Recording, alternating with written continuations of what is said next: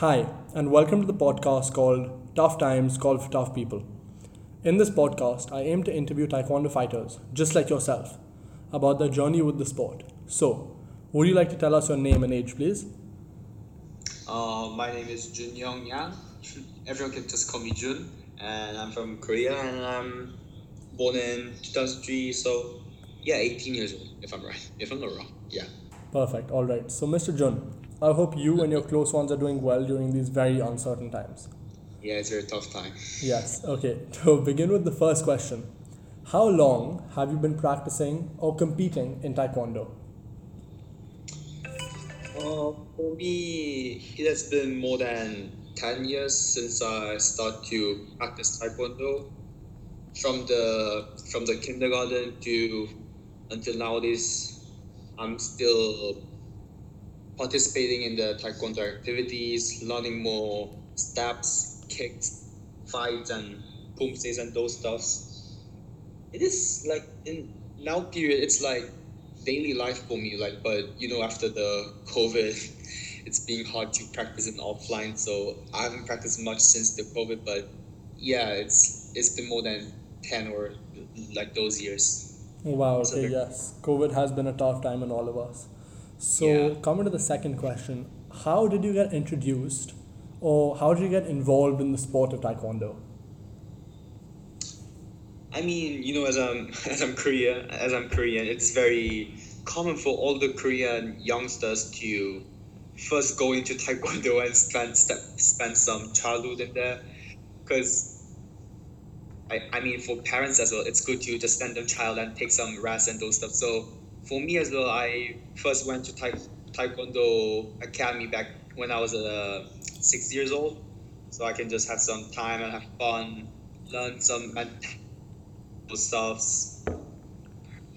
And most of the Korean kids, like after 1 or 2 years, they just stop learning because now they need to focus on their academy activities. But for me, Taekwondo was a first thing that I most liked and most inspired, so I just continue with my Taekwondo activities. That's amazing. You sound very dedicated. So, if I may ask, what's been the most challenging aspect of competing in this sport?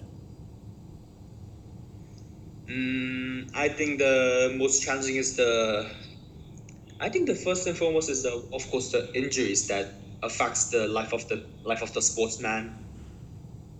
Because as an individual, I also had some types of injuries in my ankle and wrist that obviously will affect my performance or maybe stop me to practice Taekwondo for 2 months or 3 months.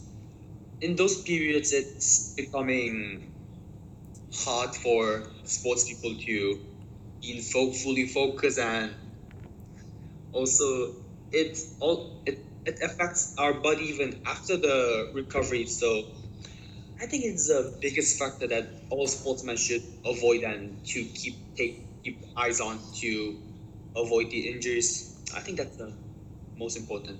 Yes, that does make a lot of sense. And through all these challenging aspects, what would you say was your most proudest accomplishment within the sport itself? Not only the sport, but not only as a sportman, but as a people, I think I learned lots of skill that I could use in the society as well. Because by associating with and communicating with lots of people, I learned how to make new friends and those stuff, and how to be with another. And I told you I've been practicing Taekwondo for more than 10 years, so. Sometimes my masters tell me to teach the youngsters, the youths. So as I teach them through my skills that I've learned, it also gives me a motivation and how to treat them as well. So Taekwondo is it's not just a sport, but I think it helps me in being in the nowadays society as well as a school or somewhere else and all those stuff. It's not just a sports form. Perfect. And state some ways, or just one, that you think Taekwondo has helped you in the other aspects of your life. I mean, I just explained that it helped me in the society skills, but other than the society skills, it's been part of my life, and I've also went some many where with my masters and my friends in Taekwondo, and it is I think it was my daily motive to go to Taekwondo and meet my friends and learn new skills and those stuff. So yeah, I think it's a very big motive for me. Perfect. And were there ever times that you felt like quitting? And if there were, what were the things that motivated you to keep on going? I'm not sure how old were I in that time, but back in 2014, 15, those period, I was also participating in the football academy, and there was a period where I need to decide whether I should go for football or Taekwondo, and I think that's the first time that I was confused whether I should do Taekwondo or not. But that time I wasn't that fascinated with the football, so that time wasn't a tough decision. But when I moved to the middle school in Korea, of course the academic activities are crucial, and that time my academic activities were very bad. and that's when I seriously think, should I not should I stop, but whether I should take some rest for like go to other like maths academy, English academy, and to increase my scores. But what I thought was like even I go to those academies, the exercises are crucial to keep our mind and our mentality and straight and clear. So I think that made me to continue with the Taekwondo, and the people with them, people associated with me, the Taekwondo is the crucial motive that made me to continue with the Taekwondo activities, even though the academic. I think that's the biggest factor. Wow. You be with others. Again, there we see your dedication all over again. Now, coming to one of the final questions. What do you think is more important in driving success? Was it inspiration or discipline?